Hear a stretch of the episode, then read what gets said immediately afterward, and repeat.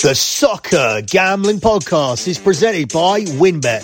WynnBET is now live in Colorado, Indiana, Michigan, New Jersey, Tennessee, Virginia, and Arizona. From boosted parlays to in-game odds on every major sport, WynnBET has what you need to win. Sign up today to receive a $1,000 risk-free sports bet. Download the WynnBET app now and visit wynnbet.com and start winning today.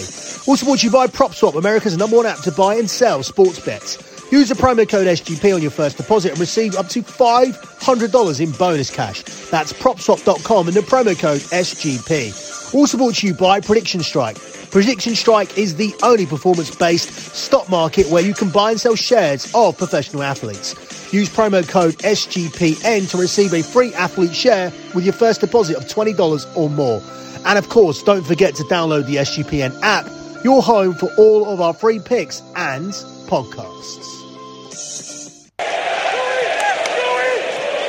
Jota. Firmino. Salah coming central. And he's played Naby Keita in here, and Liverpool do take their early chance. Well, I have to say the decision of Wan-Bissaka and Greenwood to go on this side was really bad. All of a sudden, Manchester United nowhere near it allows Liverpool to create an overload on the far side. And Salah, can he find the pass? He does. It's absolutely perfect. Mistake here between Shaw and Maguire. Alexander Arnold, and it's two. Easy. Diogo Jota. It's just a mess in the centre of the Manchester United defence. No conviction at all. They think they've got away with it, but when you've got that quality, that man at right back, and the goal scoring form of this man since he come into a Liverpool shirt, that is a huge problem. Jota, Salah. Break from Naby Keita. Salah! He keeps on going. Liverpool keep on scoring. And Mo Salah is the man again.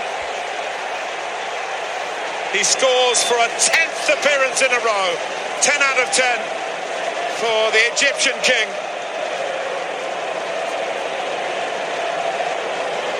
Jota.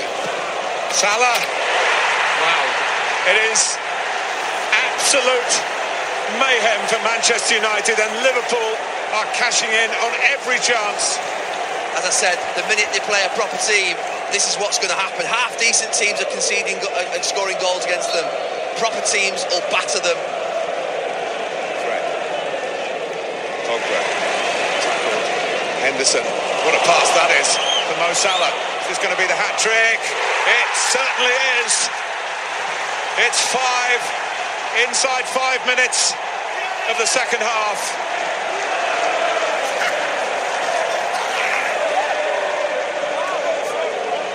Ronaldo trying to drift in behind, focusing, and he scores in Ronaldo fashion.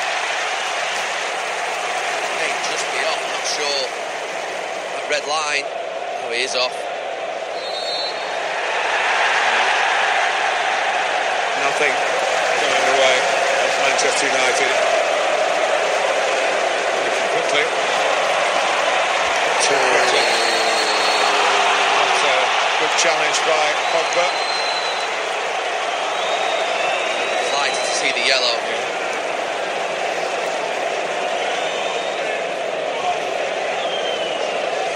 I don't think he's got a leg to stand on, Paul Pogba. I think we all recognise that's the type of tackle that needs to go.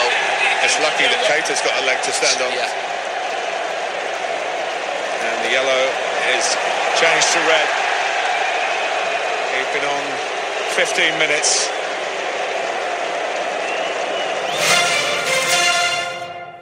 That was the audio from the worst football experience of my life. I was there at Old Trafford, Manchester United nil, Liverpool five, which has brought about this Manchester United show. Been talking about it for a few weeks because there was a little bit of turmoil at Man United.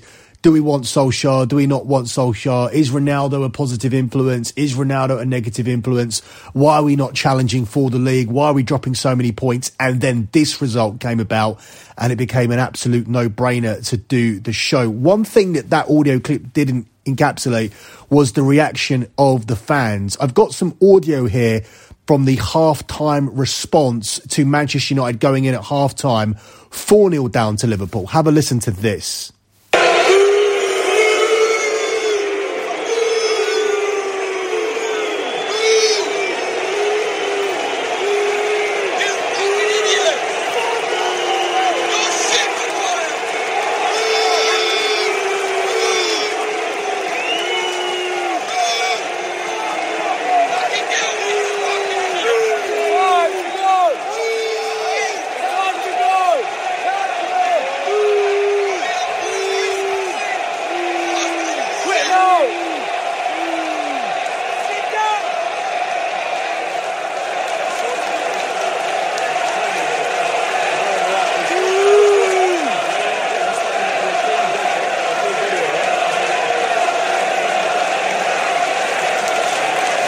Going into this game against Liverpool, um, I felt like we would pull something out of the bag. In fact, going into the game against Atalanta, I felt we would pull something out of the bag, and we did. We had to come back from from two 0 down to do it because that's what Ole Gunnar Solskjaer's done. As soon as we've had bad results or a run of bad results, and it looks like we need a change of manager, he pulls something out of the bag, and that defeat against Leicester highlighted a lot of the problems at the club. Losing 4 2 to Leicester when you're supposed to be challenging for the title isn't acceptable, especially given that Leicester weren't in the best run of form.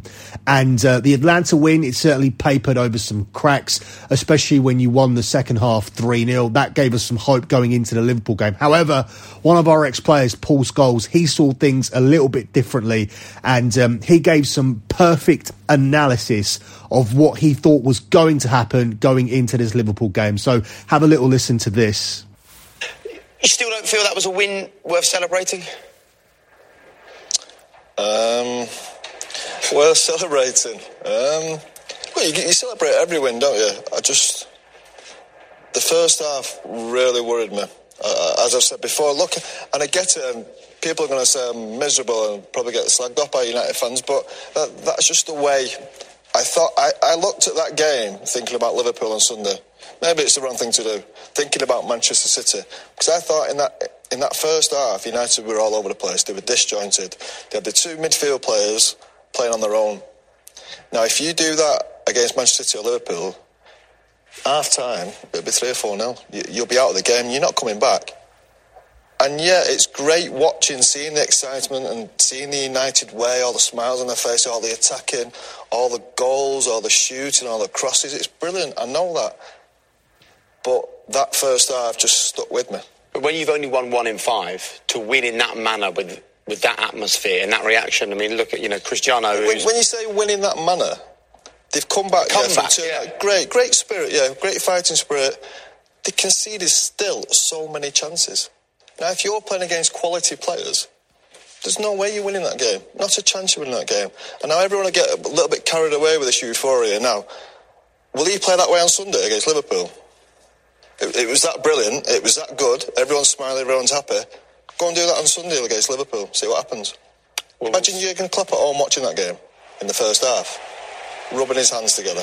So yeah, Paul Scholes there, literally calling that we could be three or four nil down at half time. Probably sounding ridiculous at the time, but he came out looking like a genius when we were actually four nil down at half time. And the talk at half time when you went out of the ground um, to get your half time cup of tea, drink, pie, probably some alcohol for most people, whatever. Um, the general consensus was is that Ole Gunnar Solskjaer was going to get sacked after that game, be it straight after the game or be it the next morning. The thoughts were that Ole Gunnar Solskjaer was going to go because you'd never seen anything like this. I sat for this game at the Stretford End, and the Stretford End are the most hardcore Manchester United fans. In fact, it was only the Stretford End that was supporting United and still cheering the team on when we were 2 0 down against Atalanta. They were still behind the team. Whilst the rest of the ground were booing the fact we were 2 0 down against Atalanta in midweek, these guys in the Stretford end were still chanting United, United, Red Army, Red Army, Red Army. So they are hardcore supporters. They bleed Man U. They stand on their seats throughout the entire game. It was frustrating for, for my son sitting there because he had to stand on his seat the entire time. But he didn't have to stand for long because here's how things progressed. At 3 0 down, you saw people already leaving the game at 3 0 down. So people didn't even get to half time. When the half time whistle blew, they began to loudly boo and swear at the players. When we returned to our seat after half time, where there was all the talk about Ole Gunnar Solskjaer probably being gone and wanting him to be gone, we returned to our seats. My son didn't have to stand anymore because there was a clear view to the pitch because that many people had left and decided not to watch the second half. Periodically, people continued to leave throughout the entire game. I continue to watch because I just don't leave football matches early. I haven't done that since I used to go with my dad. My dad always used to like to leave before the end to beat the traffic. I don't do that. I haven't done that since I started going with my mates as a teenager.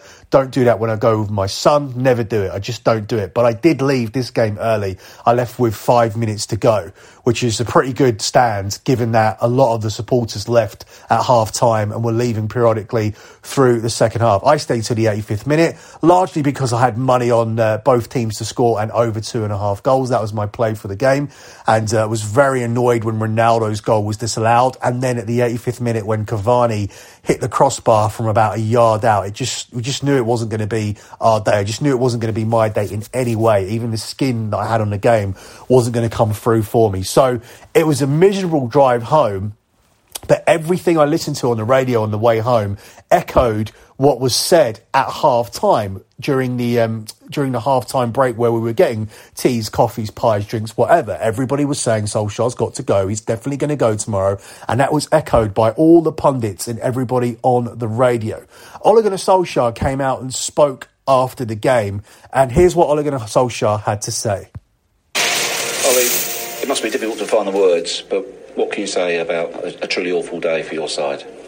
No, it's not easy to uh, to say something apart from uh, it's the darkest darkest day uh, I've had uh, leading these players, and uh, we weren't good enough uh, individually as a team. Um, can't give a team like Liverpool them chances, and unfortunately we did. Where and how, from your perspective, did it unravel? Well, the whole performance wasn't good enough. That's uh, that's for sure. We've uh, we've created openings. They've had chances. They've they've been clinical. We didn't take our chances early on, and then uh, the third goal, obviously, is the one that uh, decided the game. Do you and the coaching staff accept responsibility for the performance and the tactics as well? It's mine.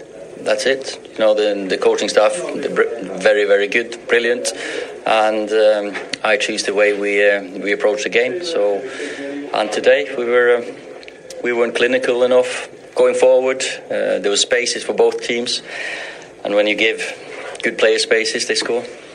Did you get it wrong in terms of trying to press them rather than playing on the counter, which most of your sides normally do? You know, that's that's a good question. I can't can't say anything. Uh, others, we're at home. Uh, we're playing against Liverpool. We've uh, gone here over the last two and a half half years and had a similar approach to go high press. And um, today they, they scored on their chances early on. that they haven't done before. Um, and I think Man United we should always try at home to uh, to go and uh, stamp our authority on the game, like I said before. At what point in your mind did it become damage limitation? 4 0. That fourth goal there uh, is um, is the one that you go into half time with having to score more than one every uh, every 15 minutes. I know these these boys are capable of it, but on the fourth, you know, there's extra time first half. You think you can get to half time and uh, organise everyone. Uh, but fourth, that was uh, probably game over. It's often the case of there's defeat, but there's also the manner of the defeat. Yeah. Was that worse for you today? Yeah, it's you know you can look back at last season. We lose a big one to Spurs six one. This is worse, miles worse. Opposition uh, as well, of course, that makes it miles worse for me as a as a Manchester lad, uh, and um, it's just got to say that we have to. Uh, really get over this as quick as you can and uh, move on. You've been in football long enough. You know that you fellas in results business. Yeah. The pressure will intensify enormously on you now, and the scrutiny as well. Yeah. First and foremost, has that put any doubt in your mind at all that you are the right man for this job to take this group of players forward? No, I've I've come too far. We've come too far as a group, and we're too close to uh, to give up now in terms of those who have been your supporters, the support the supporters in the ground themselves, they stayed in great numbers. They were fantastic, and it could have gone one way or the other. And in in a true Man United supporter uh, way, they stayed, supported the team until the end. How do you go about turning this around, Ollie, after such a dark day? Well, that's. Uh, that's going to be a difficult one. I understand human nature. Players are going to be uh, be low. Uh, but then you just look into the eyes and the character of them. Uh, I know there's loads of characters there. We know we're rock bottom. Can't can't feel any worse than this, and then let's see where we uh, take it. I I honestly don't understand the part where he said we've come this far. I don't understand how far we've come. Okay, so things look bad and toxic when we were under Mourinho, but prior to that that final season that Mourinho had, or that half season he had, we did finish second in the league. And the season before that, we did win trophies. We did win the Europa League. We did win the League Cup. So we did win two trophies with Mourinho and then came second the year after and got to the FA Cup final. So he took over a side, finished sixth in the league. Then the season after that, he qualified for the Champions League for us. And then the season after that, he's ended up finishing second. So he's had two and a half seasons. It will be three seasons by the time we hit Christmas, the Christmas period where he took over from Jose Mourinho. And he hasn't won anything. He's lost the Europa League final, which was the point where I think that he should have been fired. He's lost semi final after semi final, and every time he's backed up against the wall, he seems to deliver a, a string of results. Last year, he probably should have gone after the Tottenham game. I think the difference between the Tottenham game and the Liverpool game was the fact that we then we went down to ten men in that game and just absolutely capitulated. In this game, we were just ripped apart from the start. The tactics are an absolute mess. He thinks that he set his team out to press that isn't pressing. The way Manchester United went about pressing Liverpool isn't the way that Liverpool go about pressing other teams. And Liverpool are the best at it.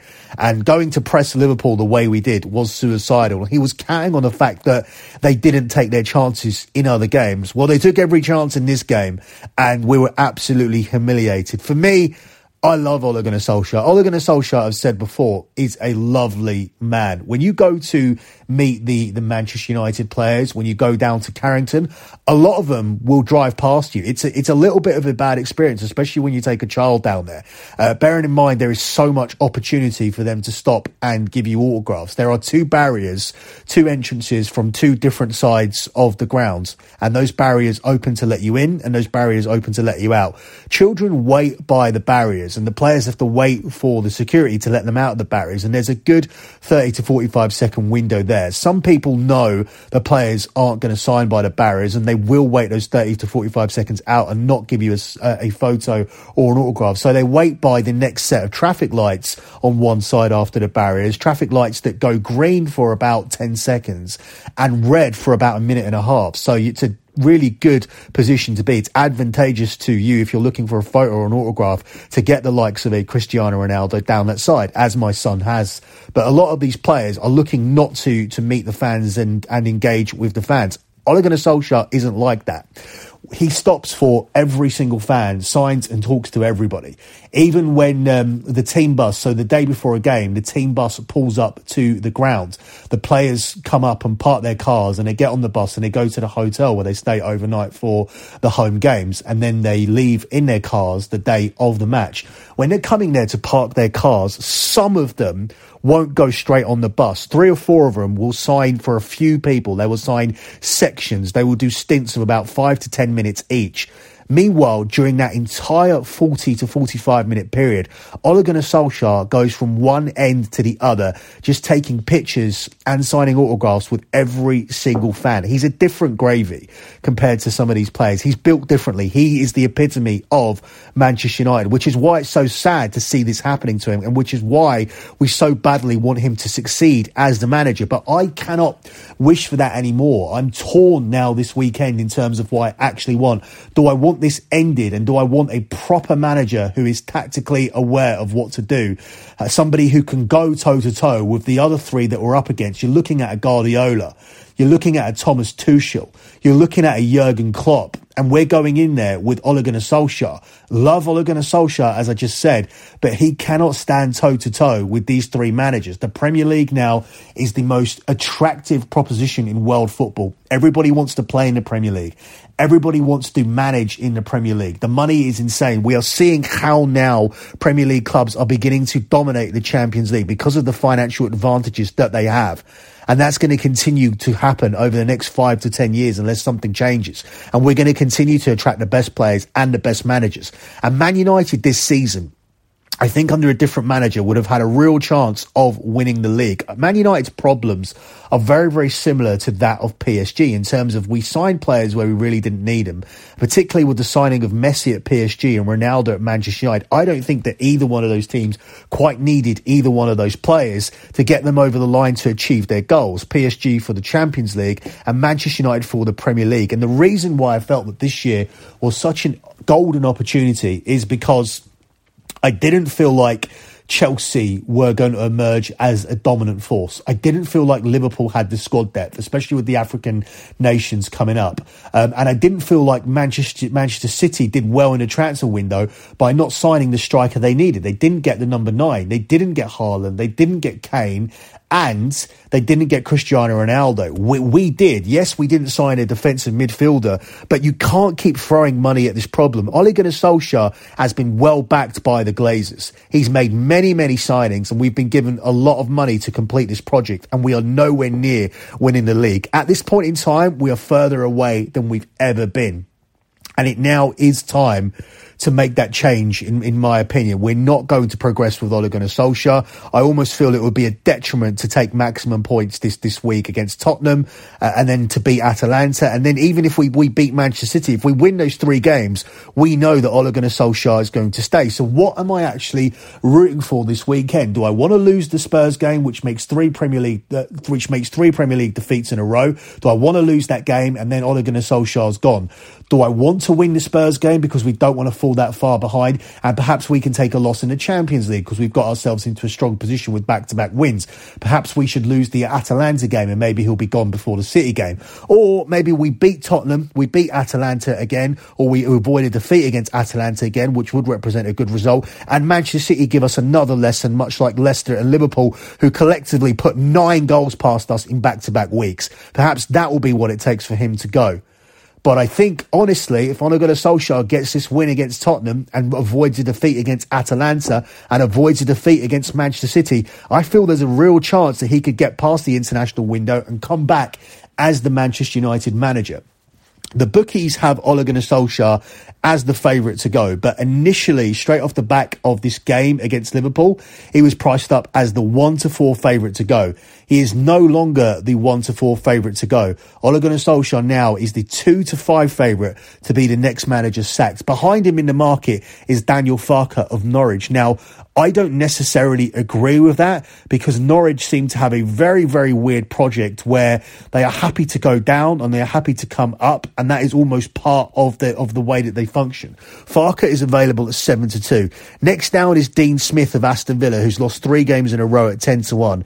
Nuno Espirito Santos at twelve to one. I don't think he's had a bad start at Tottenham, but they're just not happy with what he's delivered so far. Tottenham for them aren't working hard enough. They don't have as much of the ball, and they aren't playing the Spurs way. So if you talk to Tottenham supporters, they aren't happy with Nuno. Claudio Ranieri, who just got employed, is available here at 16 to 1 to be gone, fifth in the market. Brendan Rodgers at 25 to 1.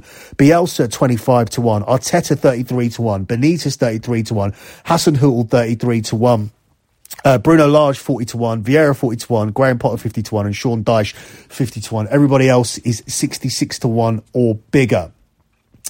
With the uh, with the Manchester United issue here, I wanted to add the fact that the the complaints that Tottenham are making about Nuno and the, the fact that Tottenham are ranked very very low in various data tables in the Premier League. And that is the same complaint that is echoed by Manchester United supporters, especially now, because when you have a string of bad results, all of these things are brought to the forefront. They are now at the front of everybody's mind. Let's have a look at some of these statistics. Manchester United rank bottom of the Premier League for total tackles this season, making only 104. They are bottom 20th in the Premier League for duels won, winning just 376. They are 18th in the league for interceptions, making just 68 interceptions this season. Aerial duels, they've won 108. That puts them 18th in the Premier League. Ball recoveries, they made 507. That puts them 15th in the Premier League. So this is a real issue. It shows that Man United are not a hard working team. They're one of the worst pressing teams in the league. Looking at Ole Gunnar Solskjaer's defensive record here, now he did seemingly sort out the defence, but he has now dropped behind Alex Ferguson, Mourinho, and Louis van Gaal in the table. David Moyes' teams conceded 1.18 goals per game in the Premier League. Ole Gunnar Solskjaer's teams now concede 1.13. Louis van Gaal was at 0.95, Jose Mourinho at 0.92, and Alex Ferguson during his time was at 0.87. The defensive problems have been magnified so far this season, where we've conceded 15 goals, which ranks 13th in the EPL this season. Our expected goals conceded is 14.23. That puts us at 14th in the EPL table. Errors leading to a shot. Now, this is horrible. Seven errors have led to a shot this season. That is bottom of the table. We are 15th in the clean sheet table, keeping just one clean sheet all season, and that was against Wolves. That was lucky in itself. And points lost from winning positions, we've done that five times so far this season. That puts us 13th in the table. Harry Maguire from our defence has made the most mistakes this season. From the seven sh- uh, from the seven errors leading to shots, Maguire has made three of them so far this season.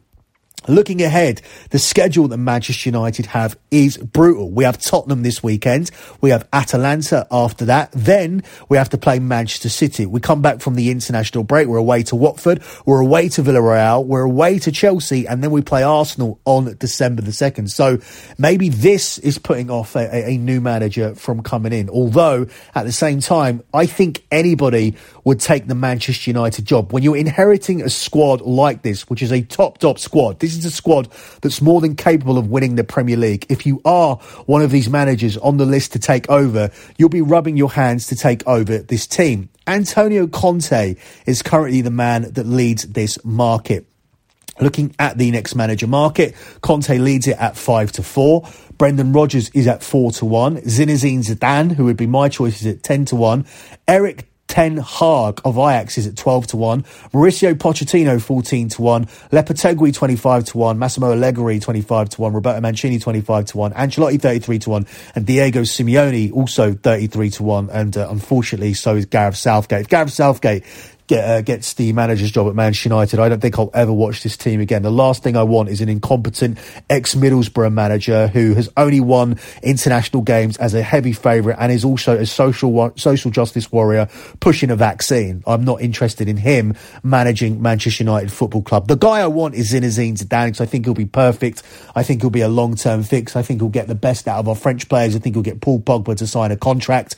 But I wouldn't mind Antonio Conte. They are the top two for me. Antonio Conte leads the market. The problem with Conte is that it brings a massive formation change to Manchester United. Now, I addressed this in a tweet that I posted up on my Twitter account at SGP Soccer, where I was looking at um, how Antonio Conte would probably play. I think that he would obviously go back to his, his back three with the wing backs. I think Wan Bissaka would be the wing would be the, the right centre back because he's a player who can defend very well, but he's not great as a right back, and he certainly won't succeed as a right wing back, given that he cannot cross the ball. I think Varane would be would be your middleman, and Harry Maguire would move over to the left hand side. This works for him at England, so I think this would suit him here in this system. As for the wing backs, Luke Shaw, I think, could definitely play as a left wing back. On the right hand side, with Wan Bissaka tuck, tucking in in one of the centre back positions, Diogo Dalot would immediately go into the team. Now, I think he's a decent player, really hasn't had time to shine. But if he doesn't work in this position, Manchester United would immediately be looking for a new right wing back. We, we would certainly be looking for a defensive midfielder because we need to provide more protection here to the back four and at the moment, or the back three in this instance. And at the moment, we certainly don't do that with the players we have. I think Scott McTominay would go in over Fred and Paul Pogba would sit in in the other position initially. Up top, I've gone for Cristiano Ronaldo, Jadon Sancho, and Bruno Fernandes. But Bruno Fernandes is immediately a square peg in a round hole because he's playing as a number 10, but in a wider left position. Obviously, you can get Marcus Rashford in this team. Obviously, you can get Mason Greenwood in this team. Obviously, you can play how Conte played at Inter Milan, which is with two strikers and one number 10, which means you could put Bruno Fernandes behind um, Cristiano Ronaldo and either Mason Greenwood or Marcus Rashford, but this would essentially mean Jadon Sancho is a completely useless signing for Manchester United. So Antonio Conte doesn't really make use of the squad that we have and the way it's built. And there will be some players who are surplus to requirements, and there will be some players that need to be signed, uh, namely a defensive midfielder, something Solskjaer needs anyway, and most certainly a right wing back if Diogo Dalot doesn't flourish in that position. So that is the problem with Conte. He will definitely come in and play this system, and I'm not sure that Manchester United have quality personnel to play that at the moment. But with uh, with Conte coming in and the tactics being completely different, and the fact that these numbers, these statistics, when Manchester United are abysmal in terms of running and pressing and, and tackles won, he would immediately sort that out because Ashley Young is a player, an ex Man United player who went and played for Conte at Inter Milan, and he said all this guy makes you do is run, run, run. If you don't run in training and you don't run in games, you ain't going to be playing in those games, and I think that's exactly what these Manchester United players need. So, moving on to this Tottenham game this weekend, as you guys know, I did not cover this on the EPL show because I said we were covering the, the Manchester United content here on this Man United bonus show. And um, in addition to that, you do have a lock coming off this game as well. I reiterate, I did not do this to get traffic to this podcast. I did not do this to get more people to listen to the show. I genuinely think that the play I'm going to give out here to close out the show is the best play of the week here in the EPL for match day 10. Before we get to that, let's listen to Ole Gunnar Solskjaer's comments here coming into this game against Tottenham. It's been a difficult week, of course. It's uh, uh, we've uh, had to deal with the uh, uh, result and performance against Liverpool, uh, which we know that wasn't good enough, and that's something that footballers have to to deal with. That's why we're in this game, and you've got to look forward uh, to to the next game. Make sure you're ready for that game, and when you get to that game, sort it out what has been um, challenging and the problems earlier on. And we've had a good week, good week uh, on the training field. Um, I have to say that. Juliet Farrington. Um, Ole, you said after the game last week that um, you know you, your players need to sort their frame of minds out and make sure they go into the next game, obviously being against Tottenham, in the right frame of mind. Are you confident that your players are in the right frame of mind after the good week that you've had? Well, we definitely, as I said, we, we need a reaction, and I did. It's my my job as well to uh, put the players in the right frame of mind. That's uh, I'm responsible for the uh, reaction, for the result, for the performance and we've worked on the pitch. We worked uh, uh, on everything that needs to be uh, be sorted uh, for a footballer, and that's that's not just one bit. It's not just frame of mind. It's approach into the game, strategy of the game, game plan, uh, tactics, technically. So we've we've had a good week, and I feel uh, that the boys are ready for. to give their best, as they always do. Um, of course, the performance was nothing went to, to plan, and that was nowhere near our best. Ben Ransom. Hi, Ollie. Um, it's part of club legend, isn't it, that Sir Alex Ferguson survived a similarly precarious position and then went on to win all the trophies that he did. Um, I know he was at the training ground this week. Did you get the chance to speak to him? And do you believe that you can survive a similarly precarious position and go on to be successful here? Yes, on both accounts, if that's short and sweet. Uh, apart from that, yeah, I uh, joking apart, we we uh, had a commercial day, and Sir Alex came to do some commercial stuff, and I met, I met him and spoke to him, yeah, just for a brief uh, brief moment because he was in there with Cristiano, and you know, I still uh, or I've been through uh, some very bad moments here as a player, and when I've been a coach and a manager as well, uh, I've had to deal with setbacks. There's probably been two or three crises uh, at least since I um, became the manager here. And uh, one thing I can say is that I'll always give it a good shot and fight back. Andy Mitten. Hi, Ollie. What, what's the pressure? What's the pressure like? What's this week been like for you? Does it compare to those really bad moments that you had when you were injured as a player, uh, or is, this, is it do you just do you just try and keep normal, keep focused? There's obviously all the external pressure. Does it affect you? Does it affect your family? I think it affects uh, everyone around. Of course, I, I spoke to uh, spoke about it last week. Uh, I think Mikel uh, Arteta said something uh, about what we have to deal with uh, as managers in high profile situations, and that's what we've gotten used to. For me, um, as focused as ever, um, we've come in. I've had players coming up to me. So, so for example, I, I don't tend to read the social media, but when Paul came up to me angry, uh, we expect to be criticised. We because ex- hands up, the performance wasn't good enough. Uh, you expect to to hear it from right, left, centre, but we don't expect or we can't accept when lies are being made up. And Paul came to me and. Uh, told me what he's put out on his uh, social media account. And, you know, we, we're better than that as a group. The culture is better. The environment is better. We, we don't, we can't uh, stand for, when, when it's blatant lies, they've got to stand up uh, and say so. All the opinions and reports, fine, but don't make lies about players or me. Uh, Carlson? Yes, Ola. Hey. Uh, just want to follow up on that because the rumor mill always seems to, to pick up pace whenever Man United are in difficult periods. And, and in this press this week, we've been able to read about uh, a dressing room in, in disintegration almost, and we've also been, been able to read that you're clinging on to your job. How do you see all that's written in the press and also social media in the last week, and, and how much of it is actually true? you know, I think I've just answered that and you know the players come in the proper professionals good players good people they come in uh, do their best we have as i said the environment in and around the place here. We have loads of respect for each other. Sometimes um, when when you come in for criticism like we do you get into the trenches with your with your teammates. And that's that reaction i've seen this week. And you know this club with uh, with whatever we've been through before, it's always about getting through with courage, togetherness, uh, teamwork, self belief, and sticking together. And this group has done.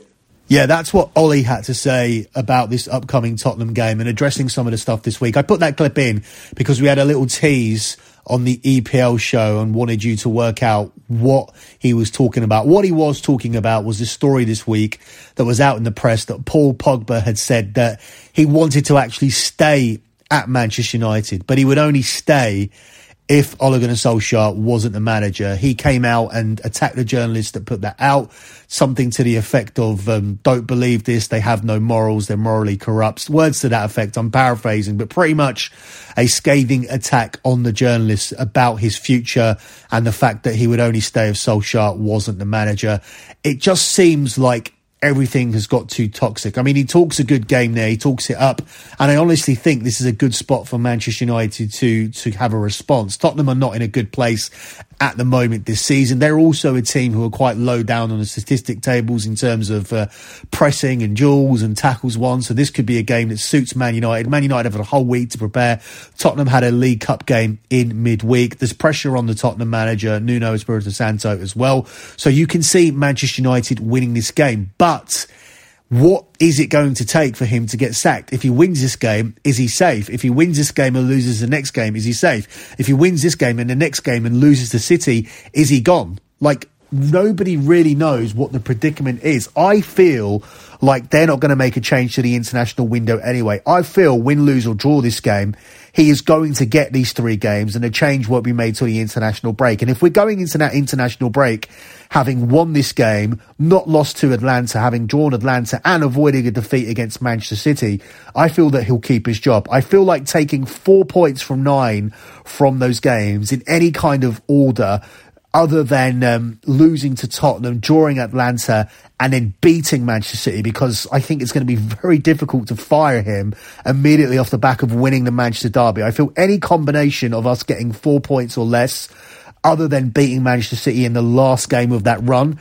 will result in Ole Gunnar Solskjaer being sacked. I just don't think anything's going to be done after this game, particularly because I do think that Man United will find a way to win this game. Tottenham here are 15 to 8 to win it. It's 13 to 5 on the draw, and Manchester United are currently available at 13 to 10. But if you shop around, they are available here at 11 to 8. I think, as I said, they do find a way to win this game. But my main play for this game and the lock that um, I wanted to give out on the EPL show, but obviously made you guys come over here to, to this show to get was on both teams to score. Now, as I said, once again, I'll reiterate, didn't do this because I wanted you guys just to listen to the show and to get the numbers up for the show. I genuinely feel the supporting data indicates that this is the best play of the week. Man United have conceded in 12 of the 13 competitive games this season. So they've kept one clean sheet and they were lucky to keep that clean sheet against Wolves. Wolves. David De Gea had to put in a man of the match performance for us to get that clean sheet. Tottenham side come into this having conceded in each of the last six Premier League matches.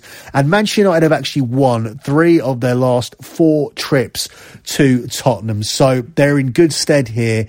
Um, to pick up a win against Tottenham, a team that they do fare well against.